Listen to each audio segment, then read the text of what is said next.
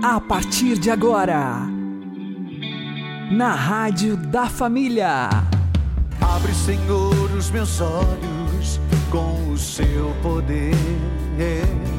Caminhando com Jesus. Acredite, se Deus é por nós, quem será contra nós?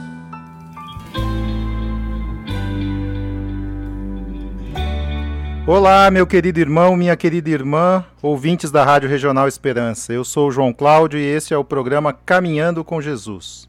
Oremos.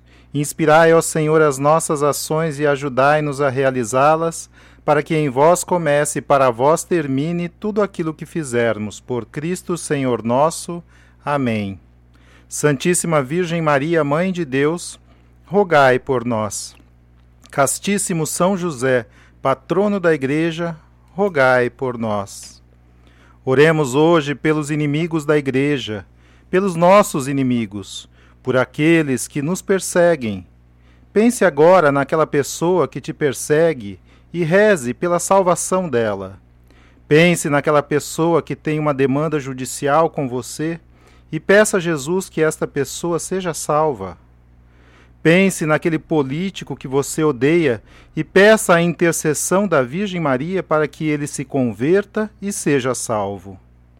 Espírito Santo, vem repousar sobre nós.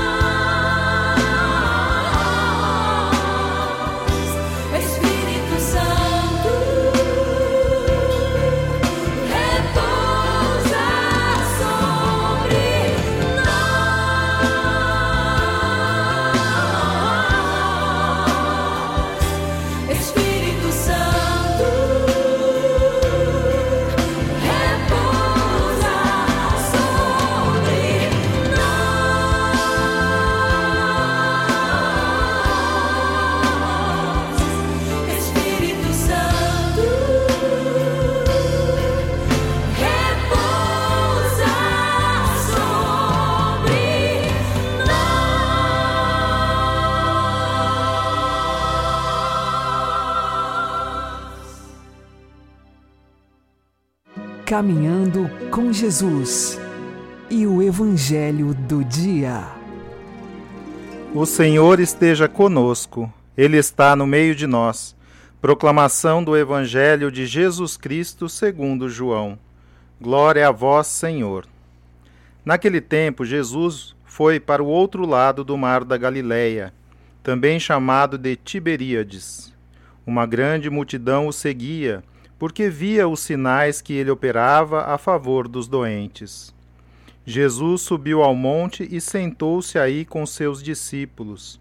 Estava próxima a Páscoa, a festa dos judeus. Levantando os olhos e vendo que uma grande multidão estava vindo ao seu encontro, Jesus disse a Filipe: Onde vamos comprar pão para que eles possam comer? Disse isso para pô-lo à prova, pois ele mesmo sabia muito bem o que ia fazer. Filipe respondeu: Nem duzentas moedas de prata bastariam para dar um pedaço de pão a cada um. Um dos discípulos, André, o irmão de Simão Pedro, disse: Está aqui um menino com cinco pães de cevada e dois peixes. Mas o que é isso para tanta gente? Jesus disse: Fazei sentar as pessoas. Havia muita relva naquele lugar, e lá se sentaram aproximadamente cinco mil homens. Jesus tomou os pães, deu graças e distribuiu-os aos que estavam sentados, tanto quanto queriam, e fez o mesmo com os peixes. Quando todos ficaram satisfeitos, Jesus disse aos discípulos: Recolhei os pedaços que sobraram para que nada se perca. Recolheram os pedaços e encheram doze cestos com as sobras dos cinco, cinco pães deixadas pelos que haviam comido. Vendo o sinal que Jesus havia realizado, aqueles homens exclamaram: Este é verdadeiramente o profeta, aquele que deve vir ao mundo. Mas quando notou que estavam querendo levá-lo para proclamá-lo rei, Jesus retirou-se de novo, sozinho, para o monte. Palavra da salvação.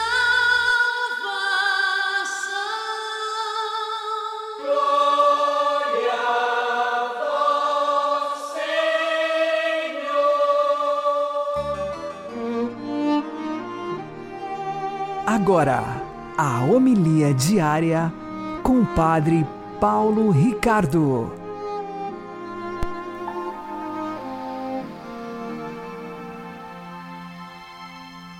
Do Pai, do Filho e do Espírito Santo. Amém. Meus queridos irmãos, minhas queridas irmãs, o Evangelho de hoje é o capítulo 6 de São João. Iniciamos este belo capítulo 6 e inicio mesmo com uma certa empolgação, porque é um belíssimo capítulo que vai nos acompanhar pelo restante desta semana e durante toda a semana que vem. Nesse capítulo 6 está o discurso de Jesus a respeito do pão da vida. Ou seja, é o centro né, do ensinamento eucarístico do Evangelho de São João. Vamos nos lembrar que São João, ele quando narra a última ceia, ele narra o lava-pés, mas não narra a instituição da Eucaristia. Então é por isso que este capítulo 6, ele é tão importante, porque ele deve ser lido à luz lá da última ceia dos acontecimentos, porque tudo que Jesus ensina aqui é o que ele vai realizar na última ceia. É importante a gente recordar o seguinte: o capítulo inicia, lá no versículo 4, dizendo que estava próxima a Páscoa dos judeus. Isto quer dizer, cronologicamente, que nós estamos a um ano da paixão de Cristo. Ou seja, nosso Senhor sabe que no ano seguinte ele vai morrer. Que no ano seguinte nesta mesma data, ele vai instituir a Eucaristia, que no ano seguinte ele vai dar aos seus apóstolos a ordenação sacerdotal e a Eucaristia. Então ele já começa aqui a instruir. E este momento, um ano antes de Jesus morrer crucificado, é um momento de verdadeira decisão. Por quê? Porque Jesus aqui chega no ápice da sua fama. Né? O evangelho de hoje é o evangelho da multiplicação dos pães. Né? E neste evangelho, a gente vê né, que Jesus alimenta uma grande multidão que tinha ido ao seu encontro. Diz ali que havia muita relva naquele lugar e lá se sentaram aproximadamente 5 mil homens. Você sabe o que isso quer dizer? É um exército de 5 mil homens. E eles começam a acalentar uma esperança de que Jesus vai ser o general, o Messias general que virá para triunfar e livrá-los da dominação romana. Depois que Jesus multiplica os pães e alimenta cinco mil homens, o Evangelho nos diz que, no final, né, eles queriam é, proclamar Jesus rei. Mas Jesus se retirou de novo sozinho para o monte. Vejam, aqui Jesus multiplica os pães. E ali vem o momento de fama, né? Ou seja, o momento que quem que não quer um rei desse, né, que nos dá comida de graça. Mas Jesus vê que eles estão equivocados. E ele começa então a fugir destas pessoas que querem fazer dele um rei temporal, mundano, político, e começa a mostrar em que está o seu reinado.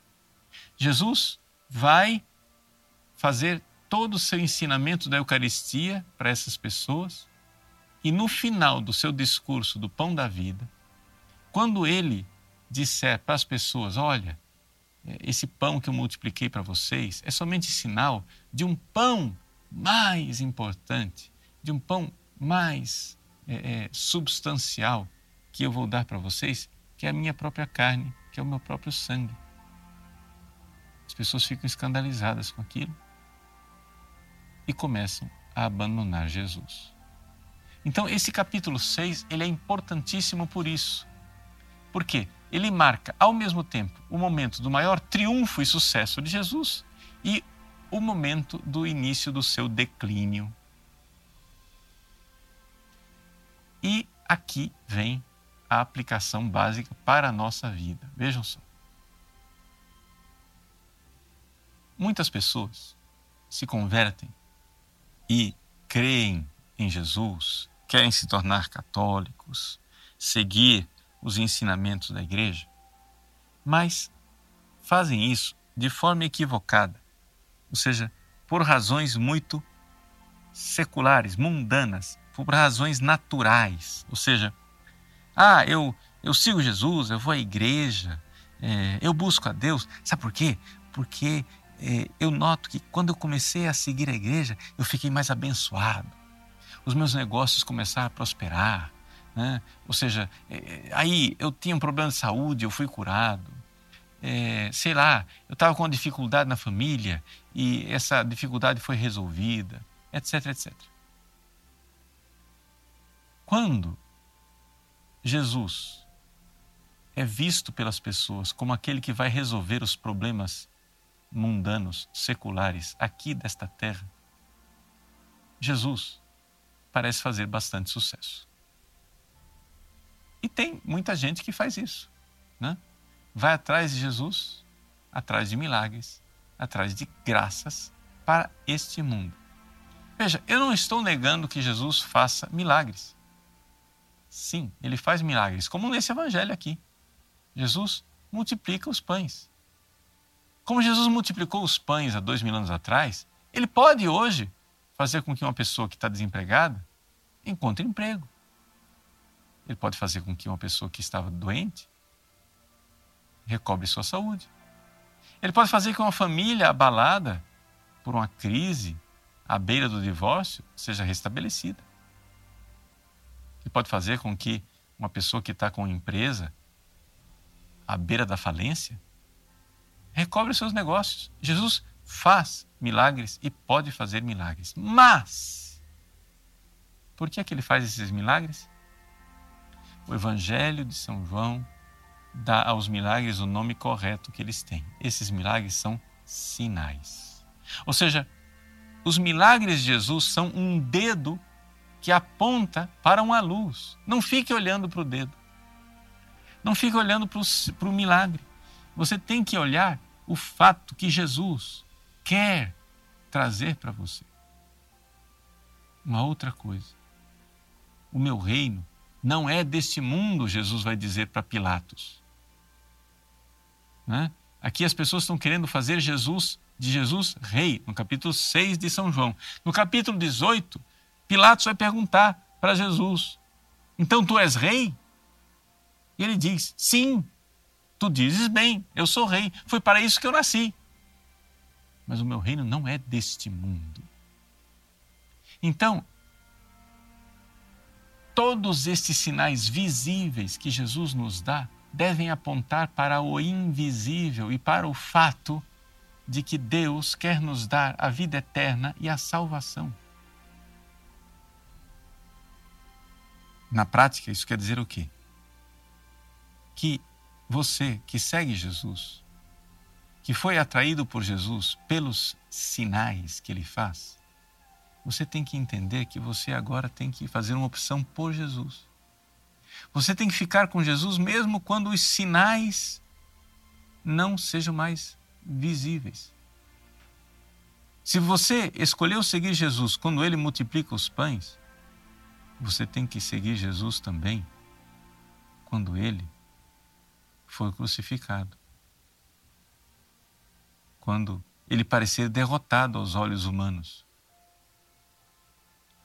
Então, a conclusão desse capítulo 6 que nós iremos começar a ler não é, é que, no fim das contas, as pessoas começam a abandonar Jesus.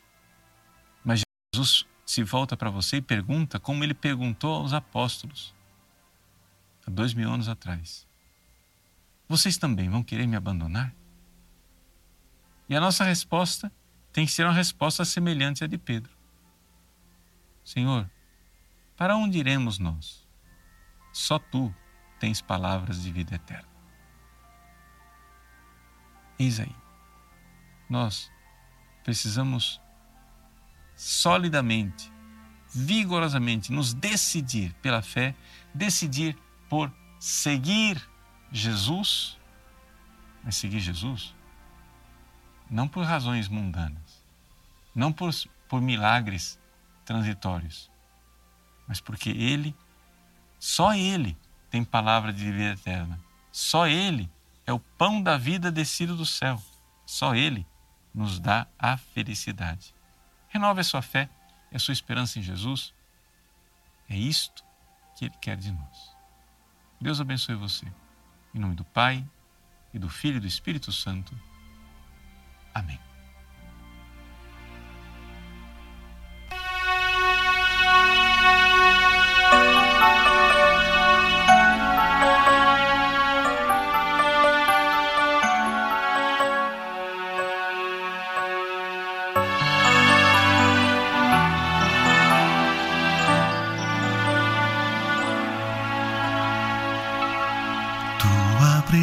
Presença, meu Senhor, posso notar. Vejo as pegadas que deixaste em nosso altar, onde em mistério tu te mostras, sem que os olhos possam ver. Mas o percebe o coração que sabe crer. Crer que o altar é o lugar da comunhão, onde humano e divino dão-se as mãos, e os sabores desta terra se misturam aos do céu, frutos da vida que nos mostram quem tu és. Te adorarei, Senhor, de todo coração. Te louvarei, te bendirei, te glorificarei, Senhor. E enquanto espero a tua volta, eu volto aqui. Te receber em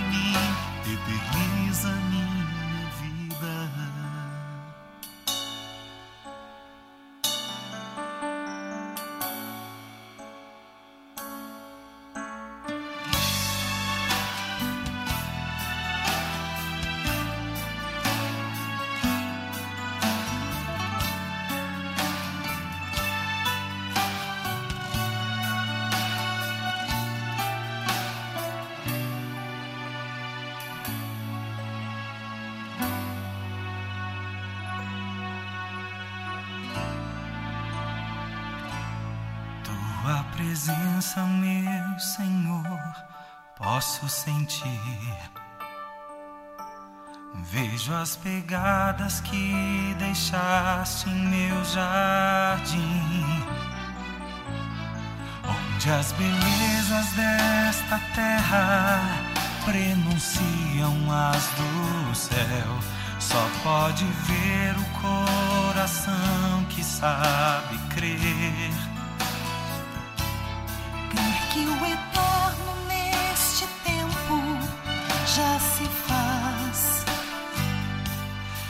A vida humana neste altar é muito mais. Me antecipa-se a chegada de quem nunca se ausentou. Pois a saudade é uma forma de ficar. Te adorarei, Senhor, de todo o coração. Louvarei, te bendirei, te glorificarei, Senhor. E enquanto espero a tua volta, eu volto aqui te receber em mim, eterniza minha vida. Te adorarei, Senhor, de todo o coração.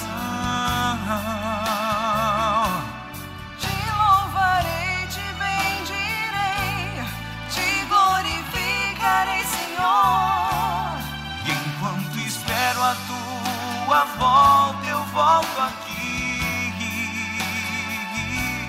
Te receber em mim, eterniza minha vida.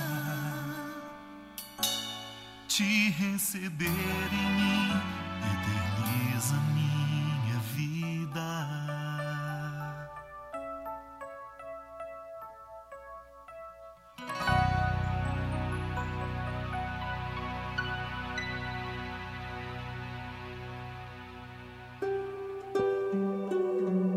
Caminhando com Jesus e o Santo do Dia. Os santos e santas são pessoas comuns como nós. A diferença deles para nós é que eles são obedientes a Deus. E ao fazerem a vontade de Deus contrariando a própria vontade, vão crescendo na fé, na esperança e no amor a nosso Senhor Jesus Cristo.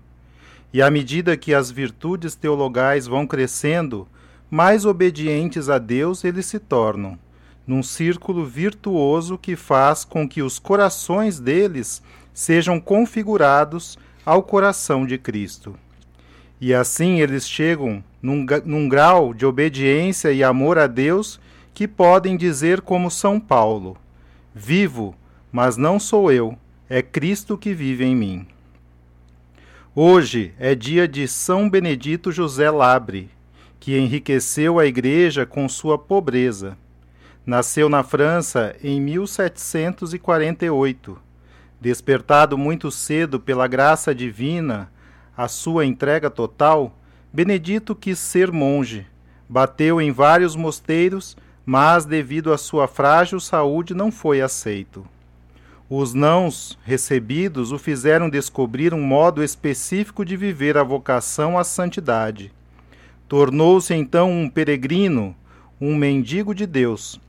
Foi muito humilhado, mas foi peregrinando pelos santuários da Europa, oferecendo tudo pela conversão dos pecadores. Benedito viveu da divina providência. Com 35 anos, consumido pela vida de oração e meditação, entrou na glória de Deus. São Benedito José Labre, rogai por nós. Que a exemplo de São Benedito José Labre, não queiramos mais riqueza que pobreza, mas somente desejemos e escolhamos o que mais nos conduz para o fim para, o, para que somos criados, que é amar a Deus.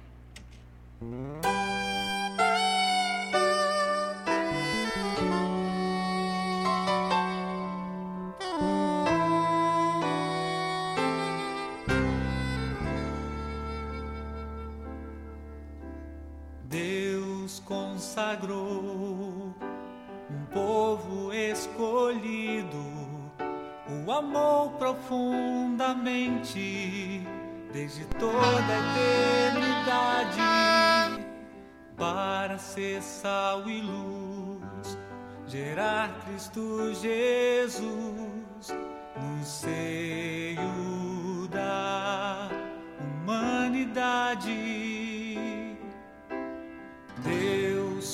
consagrou um povo escolhido, o amor profundamente desde toda a eternidade para ser sal e luz, gerar Cristo Jesus no seio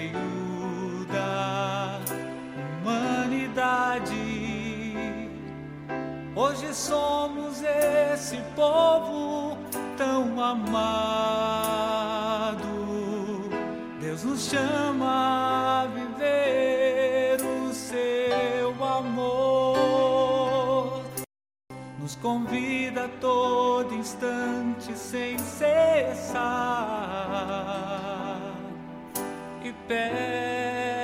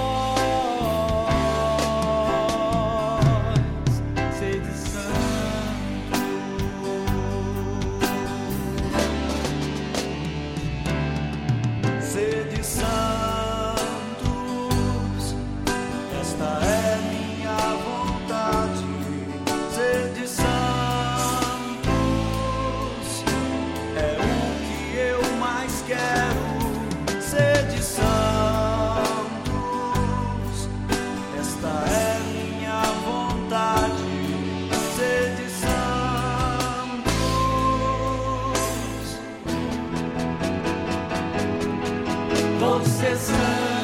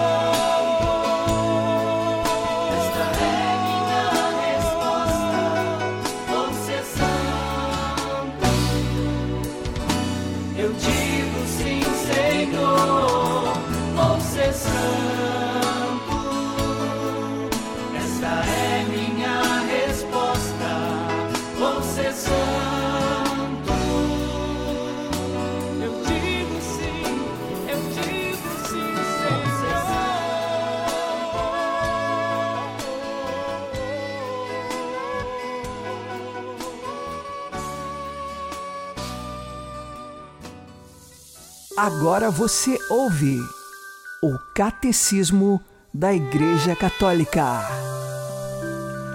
As faculdades do homem tornam-no capaz de conhecer a existência de um Deus pessoal. Mas, para que o homem possa entrar na sua intimidade, Deus quis revelar-se ao homem e dar-lhe a graça de poder receber com fé esta re- revelação. Todavia, as provas da existência de Deus podem dispor para a fé e ajudar a perceber que a fé não se opõe à razão humana. A Santa Igreja, nossa mãe, atesta e ensina que Deus, princípio e fim de todas as coisas, pode ser conhecido com certeza pela luz natural da razão humana a partir das coisas criadas. Sem esta capacidade, o homem não poderia acolher a revelação de Deus. O homem tem esta capacidade porque foi criado à imagem de Deus. Nas condições históricas em que se encontra o homem, o homem experimenta, no entanto, muitas dificuldades para chegar ao conhecimento de Deus só com as luzes da razão. O espírito humano, para adquirir semelhantes verdades, sofre dificuldade da parte dos sentidos e da imaginação, bem como dos maus desejos nascidos do pecado original. Daí deriva que, em tais matérias, os homens se persuadem facilmente da falsidade, ou pelo menos da incerteza das coisas que não desejariam fossem verdadeiras. É por isso que o homem tem necessidade de ser esclarecido pela revelação de Deus, não somente no que diz respeito ao que excede o seu entendimento, mas também sobre as verdades religiosas e morais que, de si, não são inacessíveis à razão, para que possam ser, no estado atual do gênero humano, conhecidas por todos sem dificuldade, com uma certeza firme e sem mistura de erro.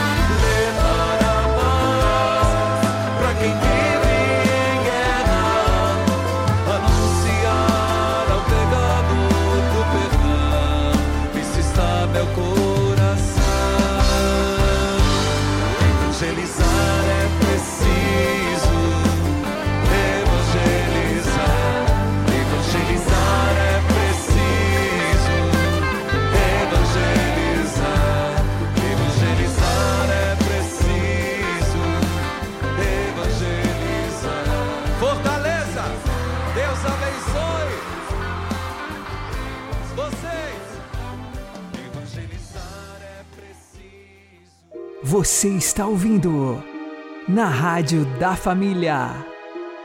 Caminhando com Jesus. Muitas pessoas querem uma ideologia para viver, mas um autêntico cristão quer viver na verdade. Não combate o ódio semeando mais ódio, mas sim semeando amor.